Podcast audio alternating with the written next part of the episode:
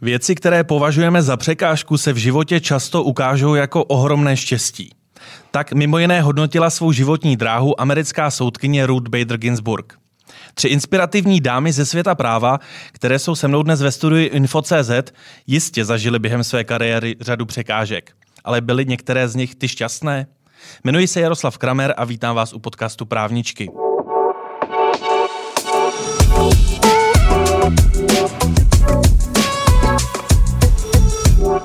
Pozvání do dnešního dílu přijali Eliška Wagnerová, emeritní ústavní soudkyně, emeritní místopředsedkyně ústavního soudu, předsedkyně nejvyššího soudu, také senátorka a, a řekněme za mě osobně jedna z nejvýznamnějších dám českého práva. Dobrý den. No Eliška Wagnerová, prostě dobrý den. Dobrý den. Barbara Pořízková, místo předsedkyně nejvyššího správního soudu. Dobrý den.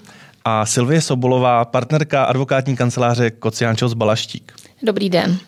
Paní Wagnerová, já jsem začal takovým tím, tím výčtem. Eh, jste zvyklá na to, že musíte chvíli počkat, eh, než vás lidé představí, aby se všechny ty vaše životní úspěchy dali takto odprezentovat? Mně je to vždycky jako náhle nějaký podivný a, a řekla bych až podezřelý, když se všechno to začne vymenovávat jedno za druhým, protože ono to přicházelo postupně a člověk si vždycky jak si zvyknul na tu jednu funkci. Ale když se to potom nahrne na jednou, tak si říkám, safra, to musí působit podezřele, to je divný. No. Takže nejradši se čistě představujete Eliška, Wagnerová. Dámy, já jsem začal s citátem Ruth Bader Ginsburg o tom, že určité věci, které považujeme za překážky, se v životě často ukážou jako ohromné štěstí. Dokázali byste najít jednu překážku, Eh, ve svém životě, která se zpětně ukázala jako ohromné štěstí. Paní Pořízková. Možná něco, co jste v té době vnímala jako překážku a zpětně vás to posunulo tou správnou cestou. No, takhle úplně asi to nevybalím na první dobrou, ale možná, jak já jsem se vůbec dostala k finančnímu právu, tak eh, je to strašně jako prozaický příběh, protože já jsem vlastně na vysoké škole otěhotněla a přišla revoluce a mm, eh, na fakultě jsme se mohli poslední dva ročníky rozhodnout, jestli si to necháme na čtyři nebo na pět let. A my jsme se s manželem, který byl taky na fakultě o ročník výš, dohodli, že budeme končit stejně. A já jsem vlastně šla na mateřskou dovolenou a mezi tím prostě se najmenovali soudci a prostě byl obrovský boom takové té výměny. A já jsem vlastně jakoby zůstala doma a k tomu finančnímu právu jsem se dostala tak, že se uvolnilo místo v tehdejší daňové správě, kdy mi kamarád volal, že od tam odchází, tak ta překážka jakoby zdánlivá, nechci mluvit o těhotenství jako o překážce, se nakonec ukázala jako velmi dobrá. Paní Sobolová, najdete vy nějakou překážku, která se zpětně ukázala jako veliké štěstí? Eh, tak já ze své dosavadní praxe mohu říci, že každá překážka je štěstím, protože to je přesně to, co vždycky člověka posune někam dál. A samozřejmě těch překážek byla spousta, ale byly takového spíš drobnějšího charakteru. A ani nevím, jestli se vlastně dají označovat za překážky, nicméně eh, Přesně, tak jak říkala paní Pořízková, musím říct, že eh, třeba to zvládnout děti současně s prací je samozřejmě eh, velkým, velkou výzvou a eh, člověka to vždycky někam musí posunout.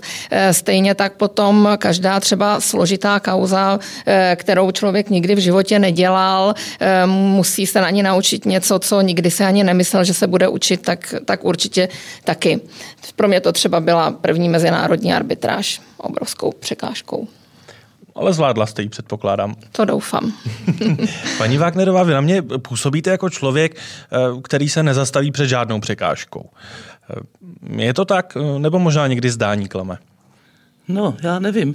Tak samozřejmě ano, život je plný překážek. Prostě dnes a denně musíme něco zdolávat, co vlastně bychom se tomu velmi rádi vyhli, ale nejde to, musíme. Takže v tom smyslu ano, já prostě přijímám výzvy tak, jak, ano, přijímala jsem, ale přijímám pořád. Tak, jak přijdou, dál snažím se je nějak překonávat. Jako pro mě teda, pokud to mám nějak vztahnout teda k právu a ke své potom pozdější třeba i kariéře, tak pro mě eh, vlastně byla to emigrace, kdy eh, teda to právo jakoby ustoupilo do pozadí, protože prostě mm, to vzdělání nebylo uznáváno jinde než na té národní půdě, ale to nebylo jenom specifikum toho, že jsem přicházela z východní Evropy takzvané, ale to prostě kdokoliv, kdo přišel odkudkoliv, tak tehdy právo bylo prostě národní fenomén. No, takže to, to bylo pro mě jaksi taková veliká, teda řekněme, překážka nakonec, protože jsem ji nějak překonala, eh, že jsme tam našli skulinu, že přesto jsem to právo mohla dělat jako ta Rechtskundige für Čechoslováky Recht, ale to je, to je vedlejší, to nebylo teda tak důležitý. Ale já jsem hledala v tu dobu eh, vlastně odpověď na otázku, proč je vlastně to právo v každé zemi tak hrozně jiné. Mně ani nepřipadalo, že by bylo až do té míry tak hrozně jiné. A prostě odpověď, že tedy tak se usnesl parlament, mě teda naprosto neuspokojovala, protože jsem si říkala, no prostě pár z, náhodně i mnohdy zvolených, zvolených lidí jo, se na něčem usnese a to má jak si regulovat celý život kohokoliv, tedy kdo, kdo žije v té zemi, to je divný. To právo přece musí mít nějakou hlubší platnost a hlubší, hlubší kořeny. No a to mě dostalo teda vlastně potom to přemýšlení o tom, k ideji o základních právech a eh, o těchto, ono shodou okolností, tehdy vyšla v emigraci poprvé kniha Boženy Komárkové. Eh, já jsem si zafixovala, že se jmenuje Povaha a pod, původ základních práv, podstata a původ základ, ona se jmenuje jinak, ale prostě je to ta kniha o základních právech od Boženy Komárkové. A tu teda, když jsem si přečetla, tak jsem říkala, ano, tohle to je pro mě výzva. A to je vlastně ten limit, který musí držet nakonec potom všichni, ať, ať prostě je to jakákoliv země na světě, tak vlastně se musí držet v nějakém limitu. A to byla pro mě jako velmi útěšná myšlenka v tu chvíli a přivedlo mi to vlastně k tomu, k tomu e, zájmu o to začala jsem teda později si číst třeba i ty rozhodnutí německého ústavního soudu a tak dál a tak dál. A prostě do, do, No a to se posléze pak ukázalo, když jsem tedy se šťastně vrátila z té emigrace, jako vlastně ta překážka byla mě opravdu seslána z hůry, protože jsem věděla, co je ústavní soudnictví, věděla jsem, co, aspoň trochu, co jsou to teda vlastně ta základní práva, jak k ním přistupovat a tak dál. No a to mě jaksi otevřelo tu cestu na ústavní soud do pozice asistentky. Mm-hmm. No a, a tam vlastně začala tady moje kariéra, že? takže ona ta kariéra moje vlastně není, nebyla příliš dlouhá. Ona se datuje až opravdu do toho roku 93. Od toho roku 93 běžela, přestože už jsem holt stará, jak jsem stará, protože tehdy doopravdy vlastně jsem začala žít, skutečně žít tím, co mě těšilo, bavilo, zajímalo a co jsem viděla, v, jako nalezla jako smysl. No. Byl tedy ten ústavní soud, to, to místo, ta pozice, ve které jste se opravdu plnohodnotně našla. My jsme například eh, měli v podcastu Šanu Šabatovou, která zmiňovala, že během své kariéry dvakrát cítila, že je na tom pravém místě. Poprvé to bylo ještě před pádem železné opony a po druhé to bylo ve funkci ombudsmanky. Hmm. Eh, jak to bylo u vás? Protože samozřejmě těch pozic, vy už jste to i zmiňovala, profesí, které jste zkoušela, bylo více. Tak co bylo to pravé? No tak pro mě opravdu to pravé a to, na co prostě ne, nemůžu nikdy zap... A byly to nejšťastnější roky mého života, já říkám, těch deset let na ústavním soudu. Ty bych nevyměnila teda opravdu za nic, respektive možná za všechno, co předcházelo, protože to skutečně stálo za to. Jo? To, bylo, to bylo opravdu úžasné. Ta materie, se kterou jsem se jednak zabývala, Jednak vlastně i ti kolegové, tam já jsem, uvědomte si, přišla do ústavního soudu ještě, když byly ti první generace ústavních soudců to bylo opravdu jako přijetí do úplně jiného světa. Když jsem přicházela zvenčí, tady panovaly úplně jiné poměry, úplně jiné standardy, chování a tak dále a tak dále. No, takže to prostě bylo, bylo opravdu úžasné. No, tak potom, i když nezastírám, že v průběhu těch deseti let eh, jsem byla mnohdy, ne mnohdy, ale několikrát, řekněme, tak navstekaná, že jsem i si sama pro sebe říkala, mám tohle zapotřebí, to já nemůžu překousnout, tohle nejde. Ale zaplať pán Bůh, na tom ústavním soudnici je báječný ten institut disentu. No takže teda vždycky člověk sedl, když se hodně naštval a začal to solit teda jako do toho disentu. A taky mě, jsem byla ta, která měla nejvíc tedy disentu a nejpočet, myslím, že mě... A myslím, dosud, že možná dodnes. Dodnes, no, mě nikdo nepřekonal, ale tak to bylo prostě, tak to bylo tak, no. Paní Pořízková na nejvyšším správním soudu institut disentu úplně nefunguje. Máme, máme ho ve velkých tělesech, máme ve ho v rozšířeným no, senátem, ve volebním senátu. V těch malých zatím není, byť v Evropě je to v některých státech zvykem. U nás zatím v těch malých senátech převládá tím, že potřebujete dva proti jednomu, že by se příliš jakoby prozradilo a tak hmm. dále, ale myslím si, že to je spíš předsudek, protože když jsem se hmm. bavila třeba s kolegy ze Slovinska, tak ty dokonce, když nedají dissent, tak musí dát prostě do, do toho rozsudku důvod, proč nesouhlasili, byť to mhm. není jako dlouhý dizent, jo, ale když nesouhlasím, tak tam aspoň musím napsat v krátké větě a říkal mě ten, ten pan kolega ze Slovenska, že se velmi zlepšila kvalita odůvodnění a že se nacházel daleko častěji naopak koncenzus, když tam teda někdo měl říct opravdu proč nesouhlasí, takže eh, možná ta doba jednou bude, ale ve velkých tělesech my máme dizenty. A zažila jste tedy ty momenty, které popisovala Eliška Wagnerová, že vás něco tak naštvalo, že jste si řekla, a tak já až to se píšu, tak se těším, až to, až to vlastně vyjde ven. Možná já jsem to neměla až takto, protože ale jednou jsem taky skončila jedna šest, jo, takže jsem si ten design napsala, protože jsem byla jedna proti šesti, ale spíš je, je to tak, když se s něčím opravdu nemůžete stotožnit, ale není to tak často. A my teda to máme tu praxi tak, že vedle leží to většinový stanovisko a ty dizenty zaraz a vlastně uh, není to tak, jak na ústavním soudě, že ten dizent jde až mm-hmm. po tom většinovém stanovisku. A někdy se nám skutečně stane, že z toho dizentu se stane většinový stanovisko, že na, nakonec se ta většina vlastně tím, že to leží vedle sebe a zvažujete ty argumenty, tak se někdy stane, není to úplně častý, ale že najednou prostě se ta většina přikloní k těm dizentujícím a je to taková, nevím, jestli je to obvyklá praxe, ale u nás to prostě jde zaraz uh, ruku v ruce. Takže si tam i opravujeme překlepy a je to, snažíme se být jako věcní, nikoliv nějak uražená ješitnost. Jo? Víte, a co se říká, že soudcovská profese je hlavně o individualistech a vy fungujete krásně týmově. Teda tak my jsme v Senátech, my nemáme soudu. samosoudce, že jo, takže my trošku musíme koncenzuálně, ale Někteří jsou větší, někteří menší, ale všichni jsou to individuality.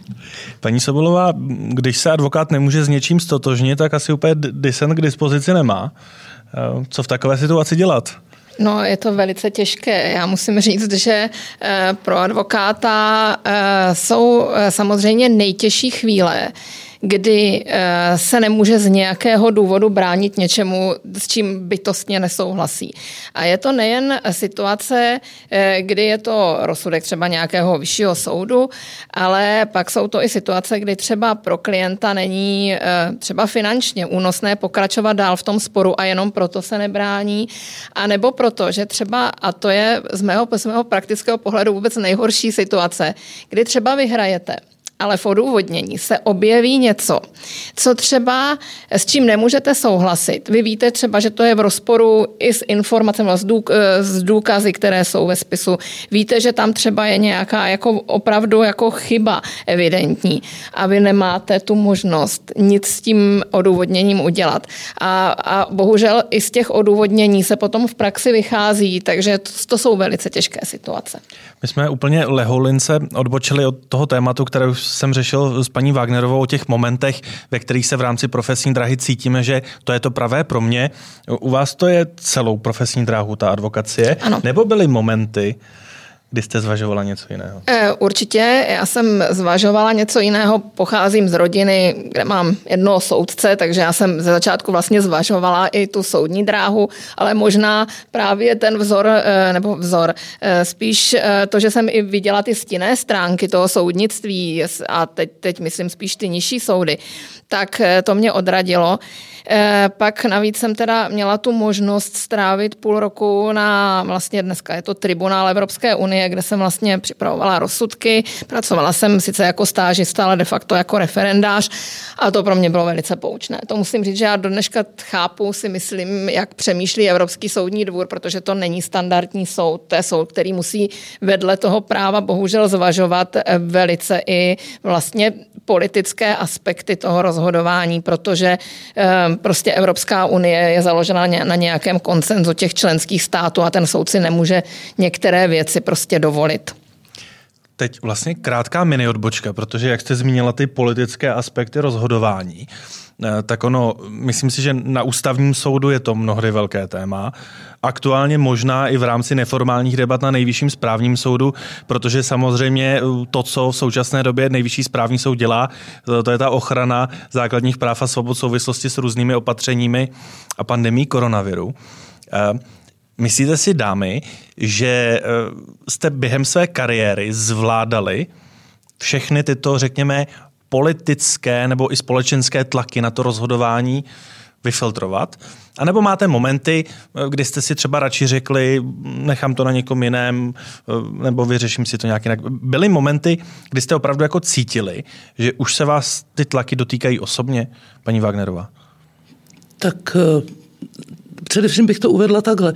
Eh, tak jak řekla kolegyně, tak eh, i ústavní soud je vlastně nucen uvažovat i v intencích politiky, protože Marná sláva vlastně jeho agendou je politika. Jo, je, je vlastně politika, protože ta, zejména ta eh, hmotná základní práva, jejich výklad, to je vlastně politická filozofie. Že jo? A ta zasahuje potom tedy pochopitelně i do té politiky. Ne nadarmo ovšem právě mnozí ústavní soudci eh, se tomuto vyhýbali tím, že teda jeli eh, spravedlivý proces. No tak dobře, spravedlivý proces, tam tedy té politiky opravdu mnoho není, že jo. Ale to je prostě neplnotné ústavní soudnictví. Proti tomu já jsem tedy vždycky byla eh, právě odcho- tím, že jsem odchovanec tedy té německé doktríny a německých, německých těch poměrů, tak teda jsem vždycky říkala, eh, to by byly, by byly velmi snadno vydělané peníze, teda kdyby člověk dělal jenom samý spravedlivý proces a bál se šlápnout tedy do těch eh, hmotných práv, byť to někomu se nebude líbit z politické scény, teda, jo? což se mně právě párkrát podařilo a nelíbilo se. No ale mně to bylo tedy opravdu na mou duši úplně jedno, protože teda jsem to považovala za žádné rozhodnutí. Nikdy jsem nestřílela úplně od boku. Vždycky jsem si pořizovala nějakou komparativní analýzu, abych věděla, jestli právě jsem já jediná na světě, kdo to tak dělá, anebo jestli tedy jako můžu najít nějaké, nějakou inspiraci i jinde a tak dál. Takže ano, na ústavním soudu by se to vlastně eh, mohlo a mělo stávat tedy poměrně dost často, No a konec konců ten nejvyšší správní soud, to je malé ústavní soudnictví, že? tak mě nepřekvapuje, že, jak říkají Rakušani, tomu tak říkají. Takže mě nepřekvapuje, když by potom tam k tomu docházelo taky. Že? Tak ono to asi můžeme říct a není to nic proti ničemu, že ta témata, která aktuálně má na stole, a teď nemyslím ty volby, to je pochopitelně politické téma, jakékoliv eh, vlastně problémy s volbami řeší nejvyšší správní soud vždycky, ale aktuálně vlastně se začínají, začíná čím dál tím víc politických témat řešit na nejvyšším správním soudu. Nebo, nebo to tak nevnímáte? Uh, já to tak nevnímám, protože to by znamenalo, eh, že celé správní soudnictví, které vlastně chrání práva fyzických osob a právnických osob před exekutivou, tak kdybychom se na to takhle dívali, tak vždycky ten stát je jedna strana sporu. Tam to nemůže být jinak. Vy máte vždycky jednu stranu stát. To znamená, že uh, samozřejmě některé věci jsou senzitivnější, některé méně senzitivní, ale já si myslím, že k dobrému vybavení a povinnému vybavení soudce a soudu patří odvaha. A vy prostě se nemůžete dívat na to, že to vaše rozhodnutí vyvolá uh, v té exekutivě nevoli. Hmm. To byste nemohl správně rozhodovat. Vy byste se měl dívat na to, a teďka je jedno, jestli jsou to daně, nebo stavební právo, nebo azyl, jestli to neznemožní tu praxi. Jo, což se ne vždycky podaří, jo, protože teorie je krásná, ale zelený strom je života a já se vždycky snažím uh, dívat na to, aby jsme prostě neudělali něco, že bychom paralizovali tu praxi, to by bylo špatně, ale to je úplně jiná otázka, než jestli se to někomu líbí nebo nelíbí. Uh, na to se prostě, rozumíte, my rozhodujeme v těch finančních věcech, my rozhodujeme o obrovských částkách, kdybyste se měl bát, tak to vlastně nemůžete rozhodnout. A vy musíte, to hlavní poslání správního soudu je chránit ty práva a povinnosti těch obyčejných, když to takhle řeknu. Takže si myslím, že na to se a čím víc informací, takže e, jsou někdy kauzy, kdy si zatrhnete prostě kor ve volebních věcech, že nebudete poslouchat, co se děje v médiích a tak dále. Ale já jsem zase člověk, který si říká, čím víc informací, tím pro mě jako pro rozhodujícího člověka lépe, ale je na mě, jak já je vyhodnotím a jak já je promítnu do toho rozhodnutí. Takže jako bránit se, teď myslím věcný informace, ne jenom, že to se někomu nelíbí. A když jste zmínil samozřejmě tu pandemii, to je hrozně těžké rozhodování. Hrozně těžké rozhodování, protože všichni jsme si vědomi toho nebezpečí. Eh, akor, když, když to začínalo, že o nikdo nic moc nevěděl, ale na druhé straně prostě jsou tady v sázce ty práva, ty základní práva a prostě my se nemůžeme dívat. A tady to teda je tak, že nejenom ta exekutiva, ale samozřejmě máte určitou skupinu lidí, která vlastně je velmi konzervativní a chce tu přísnost, chce nad sebou tu přísnost a ty zákazy, takže vy samozřejmě tím rozhodnutím nenaštvete jenom jakoby tu exekutivu, ale vždycky je někdo naštvaný. Bohužel to je úděl soudce, že jedna strana prostě prohraje a a takový zázrak je, když si ta prohraná strana řekne, ono to má hlavu a patu, ale to, to se nestává úplně tak každý den. V té souvislosti mě napadá ještě úplně krátce, ona jedna věc je vydat to rozhodnutí, ale druhá věc je potom sdělit ho veřejnosti tak, aby ho správně pochopila. Myslíte si, že se to aktuálně nejvyššímu správnímu soudu v souvislosti s tou pandemí daří? Já teda musím strašně naše soudce pochválit, protože eh, myslím si, že jsme soud, který je ho, hodně moc, ale už historicky to není žádná jako moje zásluha ve funkci a historicky jsme hodně otevřený a snažíme se ty rozhodnutí vysvětlovat a nikdy eh, samozřejmě soudcům tohle není úplně všem vlastní, jo, že by se postavili před, eh, před kamery a vysvětlovali, ale myslím si, že, že pokud má nějakou pověst nejvyšší správní soud, tak má určitě pověst otevřeného soudu, který se snaží ty rozhodnutí teď, teď vysvětlovat. Nemyslím, nemyslím tu otevřenost, ale myslím to jestli, jestli se vám podařilo předat vlastně tu podstatu toho, proč a jak jste rozhodli. No to opravdu, se musíte tak, aby zeptat těch adresátů, ne mě. To, tak eh, například jedna z adresátek Eliška Wagnerová. Tak... No tak podívejte se, já teda řekněme si ta rozhodnutí přečtu a rozumím, že jo. Ale lidé v mém okolí a včetně mého manžela ten prská, protože právě není právník a já si myslím, jestli eh, teda tam zaznělo v těch rozhodnutích párkrát, že vláda špatně a nedostatečně odůvodňovala, tak mně došlo, že tedy vlastně ten nejvyšší správní soud, nevím, teďko teda, a neberte to prosím jako nějakou strohou kritiku, je připomínka. Možná odůvodňuje až příliš, namísto toho, aby se soustředil na podstatnou věc, pro kterou to ruší no, pro kterou to ruší. A tu řádně tedy odůvodnil. Tady je to prostě, roz, já vím, na to přijde námitka, my se musíme zabývat všemi námitkami. To není pravda, ona je to otázka metody. Že jestliže zjistím při prvním kroku, že tedy to, co přeskoumávám, je neplatné nebo prostě ne, nemůže takhle dát, tak už dál vlastně přeskoumávat je nonsens. Protože prostě bych přeskoumávala neplatný nebo neúčinný nebo nicotný nebo já nevím, jaký akt. Že jo. Takže tohle to jako, tady to je obzvlášť vidět u těchto věcí. A já se domnívám, že celá ta pandemie, a ono je to ale už, už to začíná u, u, u toho zákonodárství, které je nepřehledné pro lidi, pro, pro ty právní uživatele vlastně. Jednou je napadnutelné různými prostředky u různých soudů a tak dál. A když potom ještě na ně vychrlí tedy ten nejvyšší správní soud, teda všechny ty argumenty namísto toho, aby třeba se tam v mnoha těch případech se to rušilo prostě proto, že tedy v ten pandemický zákon nebyl oporou, čili nemělo to zákonnou oporu. No u tohohle bych zůstala. Nemá to zákonnou oporu, tak to nelze vydat a tečka. Tomu by každý rozuměl. Ale v okamžiku, kdy tam začnu řešit ještě nějaký drobný problémy, které v souvislosti teda s touto námitkou jsou opravdu vlastně nicotný, jo, tak už tomu přestávají ti lidé rozumět a říkají si, to je divný, jo, to je prostě divný. Takže to by byl můj jaksi příspěvek do debaty. Ale, ale samozřejmě vím, v přátelské že... atmosféře no, tento příspěvek do debaty padá. No. Jakákoliv věcná kritika je vždycky dobrá kritika, ale samozřejmě vy nemůžete těm soudcům diktovat, jak si mají psat rozhodnutí. Jo. Ten soudce, ten senát je nezávislý a do toho prostě nemůžete jim říct, že míní nebo víc. To, to, by, to, to je úplně nepřípustný, ne, jo, z mého no. pohledu. No, to určitě, to máte no. pravdu, to je jako samozřejmě to můžu kritizovat takhle zvenčí, ale jako, jak mají psát rozhodnutí, je opravdu jejich věc. A, no, tak. A no, zároveň je mnohdy klíčové, jak, jak potom těm adresátům eh, ta rozhodnutí eh, pře, přetlumočí advokáti. Eh, takže mě na vás, paní Sobolová, vlastně napadají dva dotazy. Jeden ten, jak se vám dařilo vlastně po celou dobu té pandemie tlumočit svým klientům všechna možná opatření, soudní rozhodnutí a podobně. A druhá věc, a nejprve vás nechám odpovědět na tuto otázku. Tak eh, možná nevím, jestli je to úplně otázka na mě, protože já jsem musela tlumočit asi jen dvakrát, protože to není úplně moje, moje odbornost. Nicméně eh, já jsem obecně měla pocit, že eh, jako většinově klienti s těmi opatřeními ehm, tak nějak souhlasí, berou to jako nějaké nutné zlo. A ono potom eh, samozřejmě eh, chvíli to vydrželi, ale pak samozřejmě ta veřejnost začala být taková nespokojená.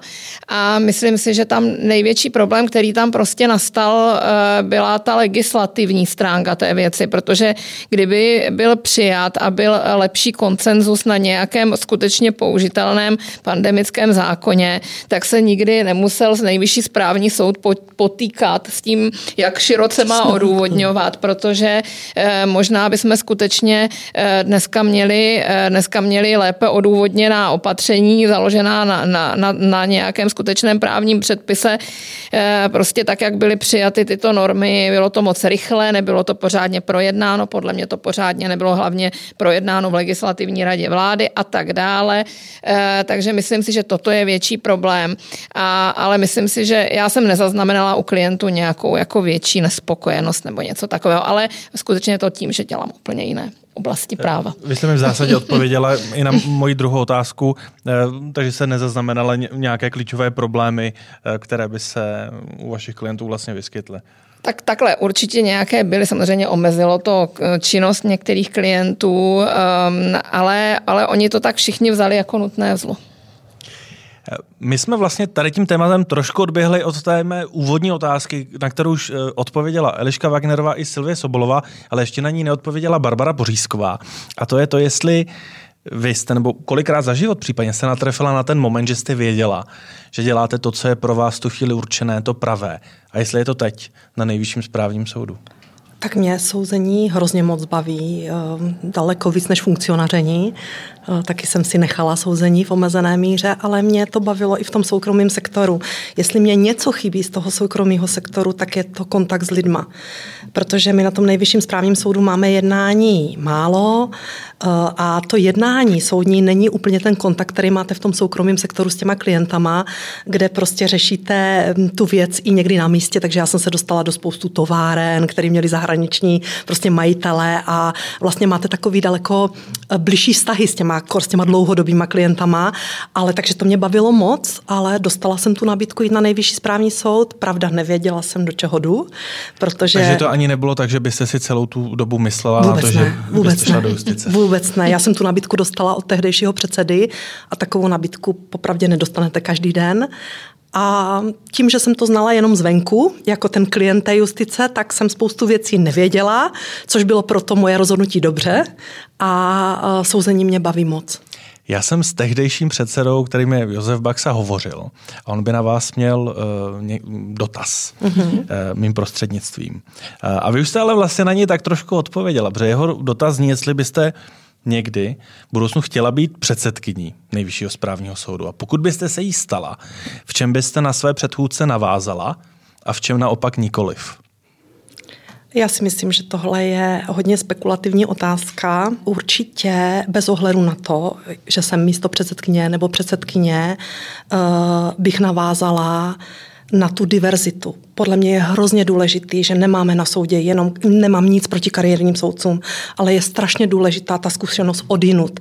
Ten mix, eh, kdyby v každém senátě byl ten mix, tak je to ideální, protože každý ten soudce přináší svoji zkušenost z úplně jiného úhlu pohledu a prostě já jsem celý život zastáncem pestrosti a myslím si, že eh, tohle je hrozně důležitý proto, aby ty rozhodnutí jako nebyly někde z nějaké slonovinové věže, aby ty lidi prostě se tam střetly ty různé pohledy, střetly se tam tu různé zkušenosti. A mm, tohle prosazuju i, i myslím si, že se nám to daří, že pořád ten soud takhle funguje a e, prostě nechtěla bych sklouznout do toho, že, že to budou jenom ty kariérní soudci, jakkoliv jsou strašně důležitý, protože oni mají tu procesní paměť, tu justiční paměť, takže ne, že bych eliminovala kariérní soudce, ale pro mě ten mix.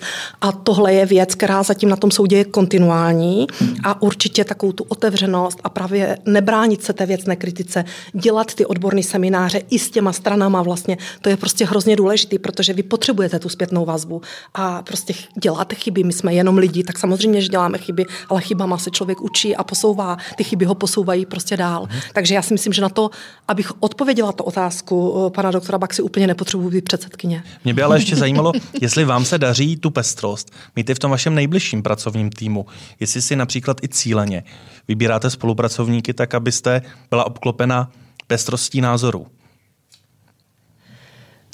Je to trošku složitější, protože vlastně ty naši asistenti jsou na začátku své vlastně kariéry. Jo? Tam nechodí lidi třeba 40+, plus, protože prostě i je, je, je to spíš jako první, málo kdo to má jako druhé či třetí zaměstnání. My u nás nemáme, tak jak třeba na ústavním soudě, že se dělí úvazky, u nás je to na plný úvazek, ale já teda uh, vlastně si ty asistenty vybírám tak, že jsem pověstná tvrdým výběrovým řízením, který jsem si přinesla prostě z americké mhm. firmy a každý člověk je prostě poznamenaný vším, čím prošel a uh, uh, snažím se mít hodně lidí, kteří mají nějakou zkušenost se světem, a právě možná proto, že já jsem strávila dětství v Africe se svými rodiči veterináři eh, v muslimské zemi, nebylo to jednoduchý, neuměla jsem ani slovo francouzsky a myslím si, že eh, mě to strašně jako mm, posunulo někam jinam. Prostě byla jsem jiná, než byli moji vrstevníci, tím, že jsem část teda života strávila v Africe a musela jsem se tam přizpůsobit tomu, tomu úplně jinému životu a ve 12 letech jsem přišla do školy, kde jsem nerozuměla ani slovo, že jo. Takže myslím si, že mě to hodně formovalo, takže já se dívám i na ty jazyky jazykové schopnosti a na tu zkušenost někde ze světa a e, právě v tom vidím tu pestrost, jo? protože si ji nemůžu, ne, mě, mě tam nepůjde advokát dělat asistenta, rozumíte? Hmm. Takže e, tu pestrost se snažím tím, že, že načuchli někde taky trošku k něčemu jinému. Paní Wagnerová, byla jste tvrdá při výběrových řízeních na své asistenty? No to se asi nedá říct. Já jsem vlastně eh, ta výběrová řízení v tom pravém slova smyslu ani nekonala, protože já jsem spíš dávala na doporučení tedy lidí, kterých si řekněme odborně lidsky vážím a kteří, eh, kteří, řekněme, zejména těch, kteří působí eh, v pedagog, jako pedagogové na právnických fakultách, protože tam je vlastně tedy to, eh, to hlavní, ten hlavní rezervoár těch, těch asistentů, protože já také jsem brala tedy ty mladé, mladé lidi, byť na ústavním soudu působili mm, asistenti různého věku. A já, protože jsem byla ale zase ovlivněná ideou, že i asistent asistent by měl strávit na ústavním soudu jenom určitou dobu a pak by se měl prostě posouvat dál, eh, tak jsem eh, byla prostě proti těm kariérním asistentům a tudíž tedy ty mladí, mladí lidé, eh, kteří ke mně přišli, tak věděli, že tedy tam prostě určitou dobu pobudou, ale půjdou pak dál svou cestou. A, a, a tak to tedy je také v pořádku, taky se jich u mě vystřídalo teda několik, víc tedy, protože já jsem jim opravdu nebránila, když naznali, že už je jejich čas, aby vyletěli, vyletěli z hnízda, tak jsem je nechala letět, že jo, protože prostě si myslím, že tak to má být a tak uh, jsem jim popřála hold hodně štěstí a musím říct a zaklepat zatím všichni, všichni ti mý asistenti byli vlastně profesně velmi úspěšní. Jo. Jo, takže jsem je evidentně vybírala teda dobře. No a pokud šlo o ta kritéria jinak, když jsem samozřejmě, že jsem si je zvala teda na pohovor ty vytipované lidi, tak ale jsem podobně jako eh, Barbara Pořízková dbala na to, aby tedy uměli, uměli nějaký jazyk, a to zejména teda u mě jsem preferovala teda tu Němčinu a angličtinu. Německý, německé ústavní právo se uznává, teda, nebo uznávalo v té době v Evropě, bylo skutečně na nejvyšší úrovni. Rozhodování německého ústavního soudu bylo považováno za tedy tu pomyslnou špici. Jo? A takže teda jako číst to prostě v tom originále je, je ideální. Ale dobře, ono je mnoho z toho přeloženo i do angličtiny a tedy ten, v angličtině je celá řada literatury samozřejmě, ale tady já jsem vždycky říkala, to je, to je, to je originální, teda to znamená Anglie, eh, Amerika, severní, teda míněno i Kanada, jsou to přece jenom jiné systémy a tam člověk teda k tomu musí přistupovat teda opatrně. Ta Evropa je nám marná sláva přece jenom hold nějak kulturně a tak dál bližší. No tak to byly prostě moje kritéria. Říkám, myslím si, že jsem si vybírala dobře. Jak říkám, oni teď vědou svoji kariéru a velmi úspěšně. No tak jeden z nich je kolegou paní Pořízkové jako příkladu, že jo. No další jsou soudci také, no tak jako je to, je to prima. No. Paní Sobolová, jak je to u vás eh, v té advokaci? On, ten výběr toho nejbližšího okolí je taky velmi důležitý. Těch týmů, týmy se mnohdy tvoří ad hoc eh, kvůli mandátům. Eh, jste, pokud jste v pozici vedoucího týmu, jste přísná vedoucí? No, asi docela ano, i když myslím si, že to úplně nepřeháním. Já možná, ale bych chtěla i navázat trošku na to, co, co tu už bylo řečeno. Eh, protože ta advokacie eh, by podle mého názoru, kromě toho, že samozřejmě člověk si staví ten tým s vidinou toho, že ten tým se udrží do budoucna. V advokaci samozřejmě se eh, ti lidé musí naučit spoustu, spoustu dovedností, které se opravdu budují prostě léta. Je to třeba práce s lidmi, ono to opravdu není jenom o tom právu, ale eh, i, i o tom, jak jednat s klienty různého druhu. Eh, pak jsou to samozřejmě problémy s tím, že v advokaci bohužel je to strašně nepředvídatelná práce, tudíž prostě, když vám z ničeho nic jeden den přijde přijde 20 datových zpráv eh, s, s tím, že z toho plyne 10 eh, dvoutýdenních lhůt pro odvolání. Musíte být připraveni odhodit všechno a, a, eh, a pracovat víc, než je asi jinak běžné, ale zároveň si myslím, že ta advokacie je strašně důležitá a měla by být totiž líhní pro to soudnictví. Já jsem dlouhodobě přesvědčená o tom, že by eh, vlastně eh, lidé neměli chodit rovnou na soudy, protože nemají vůbec potom žádný eh, cit pro tu realitu. Ono to neplatí jenom pro soudy, i pro různé úřady. Ono, když člověk začne už jako kariérní soudce nebo kariérní mm, úředník, eh, tak už nikdy nemá tu možnost jednat s těmi lidmi tak, jak, jak v té advokaci. A ono pak z toho opravdu plyne různé formální rozhodování, rozhodování, kdy mě se mm, prostě pak stane, že třeba dostanete rozsudek, ve kterém eh, někdo řekne, že veřejný zájem má přednost eh, před zájmem nad tím, aby, bylo za, třeba za, aby byla zachována právnická osoba, třeba neziskovka, jenom proto, že udělala někde pochybení a že prostě zájem fisku převažuje nad, nad zájmem toho, aby pokračovalo něco, co bylo 20 let budováno. A to jsou přesně ta rozhodnutí, kde si říkáte, tam, že je evidentní, že prostě vlastně ten soudce nikdy nejednal s lidmi uh, tak, jako je člověk nucen v té advokaci. Proto já, já vidím tu naši práci důležitou i z tohohle pohledu a myslím si, že by se to mělo u nás nastavit trošičku jinak. Mimochodem z osobní zkušenosti vím, že mnohdy se právě tohle soudci bojí říct na hlas, že jsou potom trošku ostrakizováni tím svým okolím a teď samozřejmě nejde o nejvyšší správní soud, kde bývalý předseda cíleně vybíral lidi i z jiných právnických profesí, ale zejména třeba na okresech a na krajích, ale myslím, že se asi shodneme u tohoto stolu, že to, co popisovala paní Sobolová, je ideální pro to soudnictví. Myslím, že i vy jste toho zářným příkladem. Dámy, velkým tématem podcastu Právničky eh, je také určité předání odkazu, eh, předání nějakých myšlenek, eh, které dlouhodobě zastáváme. Paní Sobolová, co byste chtěla, aby zůstalo v, kocia, v kanceláři Kocián Čoc Balaštík i po vašem odchodu do budoucna, co by mělo co z vás by mělo v té kanceláři zůstat?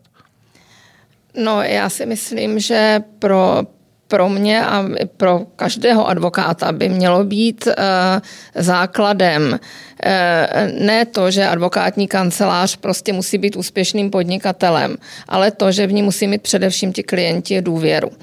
A to je to pro mě hlavní, co se v té, eh, v té své práci snažím eh, vlastně i ten svůj tým naučit, že ehm, prostě s klientem je vždy potřeba jednat tak, aby ehm, i když mu mnohdy musíme říct do očí nepříjemné věci, ten klient eh, prostě vždycky znovu s důvěrou přišel a nebál se eh, eh, nám se prostě do těch našich rukou svěřit. Eh, samozřejmě vedle toho bych byla ráda, aby navždy v těch lidech eh, zůstalo, že právo se má dělat poctivě a pořádně eh, a ne příliš rychle, že se, že se prostě právem je to, co je v těch zákonech a třeba v judikatuře, ale ne to, co je v, v různých sdělovacích prostředcích a tak podobně. Ale tohle jsou podle mě už vlastně druhořadé věci. Ta u advokáta si myslím, že je důležitější ta lidská stránka. Paní, paní Wagnerová, vy už máte tu možnost eh, vlastně sledovat, jak s tím vaším odkazem v rámci těch institucí je případně nakládáno. Eh, máte pocit, že to, co jste se snažila vtělit v rámci své pozice do těch institucí, ať už jako ústavní soudkyně, v rámci nejvyššího soudu či v rámci Senátu, že, že pořád tam ta esence zůstává? No, tak já si myslím, že pokud jde o ten nejvyšší soud, tam tedy zaplať pámbu zůstalo to, co jsem tam prosazovala a prosadila. To znamená ty dvě základní věci, eh, informační otevřenost, zveřejňování všech rozhodnutí nejvyššího soudu na jeho webu tak eh, to teď se dokonce rozšiřuje do celé justice, tak to mě teda velmi těší. No a potom tedy to, mm, že vlastně do, i do obecné justice byly zavedeni, eh, pozice, zavedeny pozice asistentů, ehm, což nejprve tedy soudci odmítali a to by bylo neskutečné, jaký, jaký proti tomu byl odpor. No, ale, ale prostě prosadilo se to nakonec teda přes peníze, protože jsem právě tehdejšímu ministrovi vyčíslila, že tedy ten, ty platy těch asistentů, řekněme tří, jsem tak počítala, by mohli vydat za jednoho soudce, že jo, takže, no, takže se to prostě prosadilo, no a to už tam doufám, musím zaklepat, tedy řekněme zůstane, už bez dalšího. No a na ústavním soudu, to víte, to je těžký, tak co tam už... Uh, tak napsali jsme teda jednak ten komentář k listině základních práv a svobod, tak ten snad teda jako jistou dobu ještě používán bude, i když vím, že se rojí další a další nové a nové, což je dobře, tak to má být. A, ale jsem samozřejmě potěšená, když vidím, že do dneška se citují moje judikáty, byť už tam teda leta nejsou. No to je tak všechno, co asi člověk může očekávat, že jo? protože co už, no. Paní Pořejsková, je kromě té diverzity ještě něco, co byste ráda, aby si nejvyšší správní soud sebou nesl i v dobách, kdy už nebudete jeho místo předsedkyní? No tak určitě ta důvěra je, ještě bych řekla, důležitější hodnotou, protože to je služba veřejnosti a strašně těžko se buduje. A teď s trošku nadcházkou řeknu, že e, ten člověk může jít třeba do jiné advokátní kanceláři nebo k jinému advokátovi, ale jiný nejvyšší správní soud není. A aniž bych to nějak chtěla srovnávat, tak prostě strašně těžko se buduje a můžete ji velmi, velmi rychle ztratit. To znamená, že uh, prostě vždycky zatím musíte vidět uh, nejen prostě ten spis, že jo, ale musíte zatím vidět ten příběh, ty lidi a já vždycky říkám, nesmí se nic odfláknout. Jo? Ono někdy při tom množství je to prostě šílený a nemáte tam každý den super trooper zajímavou právní otázku. Jo? E, prostě někdy se na vás valí mm, souzení pro souzení, když to takhle řeknu, který by snad ani neměli na tom vrcholné špičce té justice být.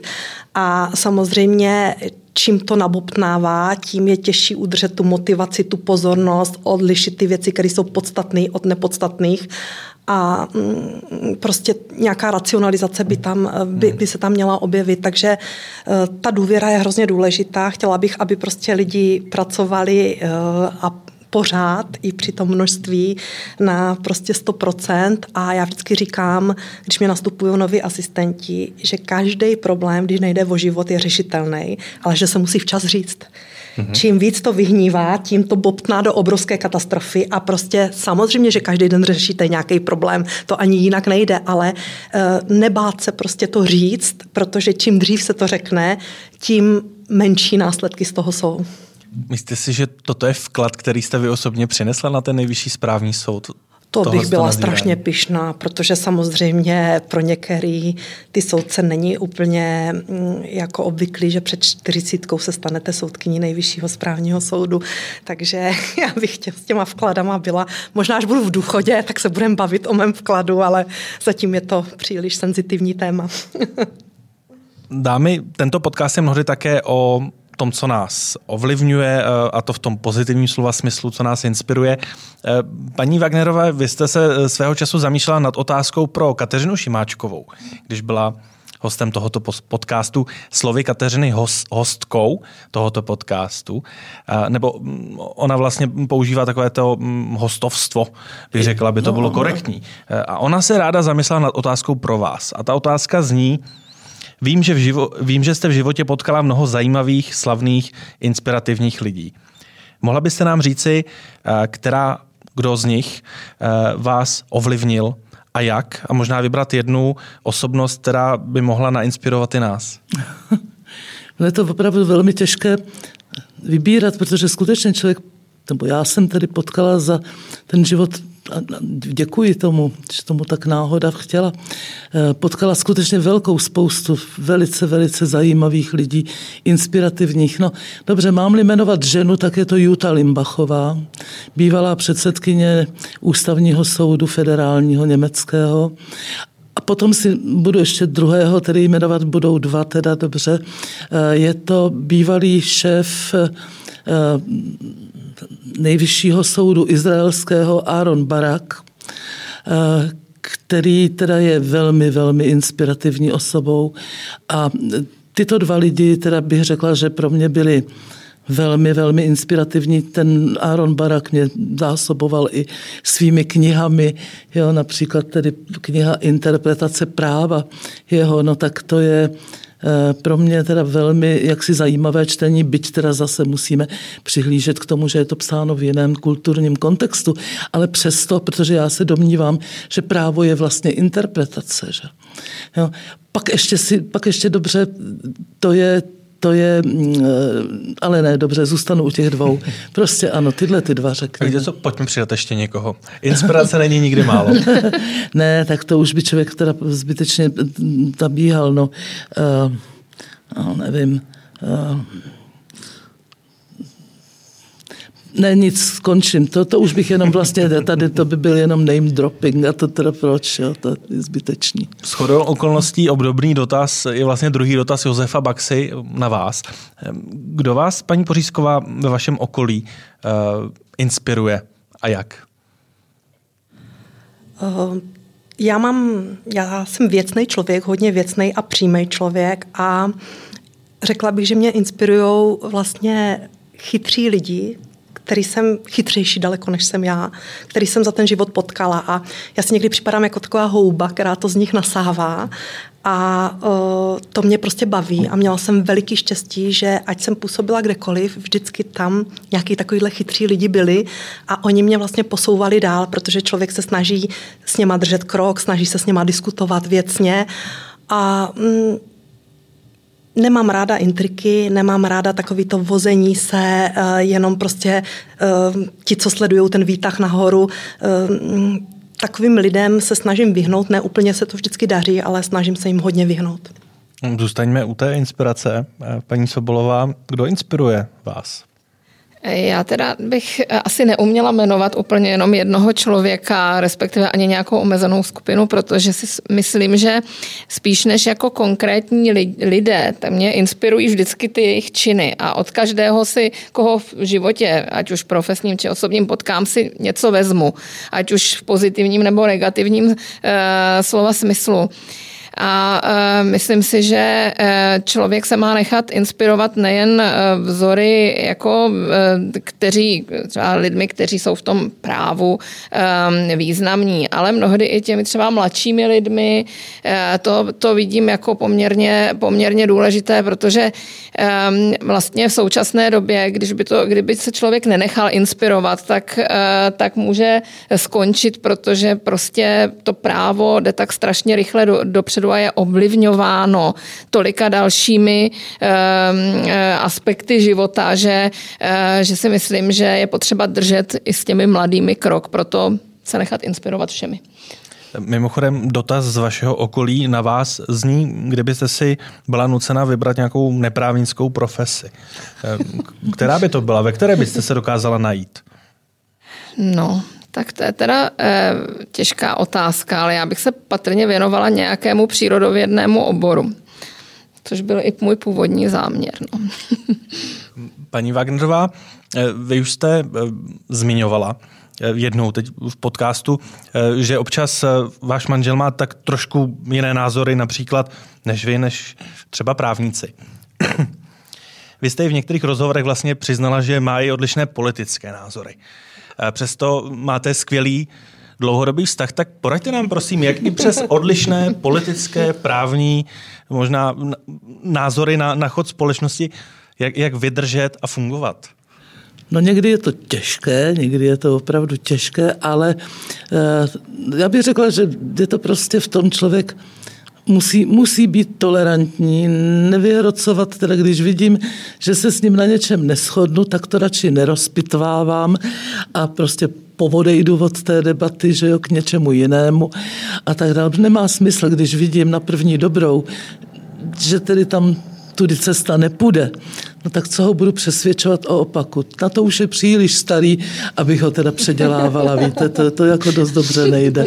Takže prostě akceptovat odlišnost. No. Dámy, já moc děkuji, že jste si našli čas na podcast Právničky. Eh, budu se těšit eh, někdy do budoucna, protože témat, která jsme chtěli probrat eh, a neměli jsme na ně čas, je mnoho. Přesto vám moc děkuji, že jste dorazili. Děkuji moc za inspiraci a to konkrétně Barbaře Pořízkové. Já moc děkuji za pozvání.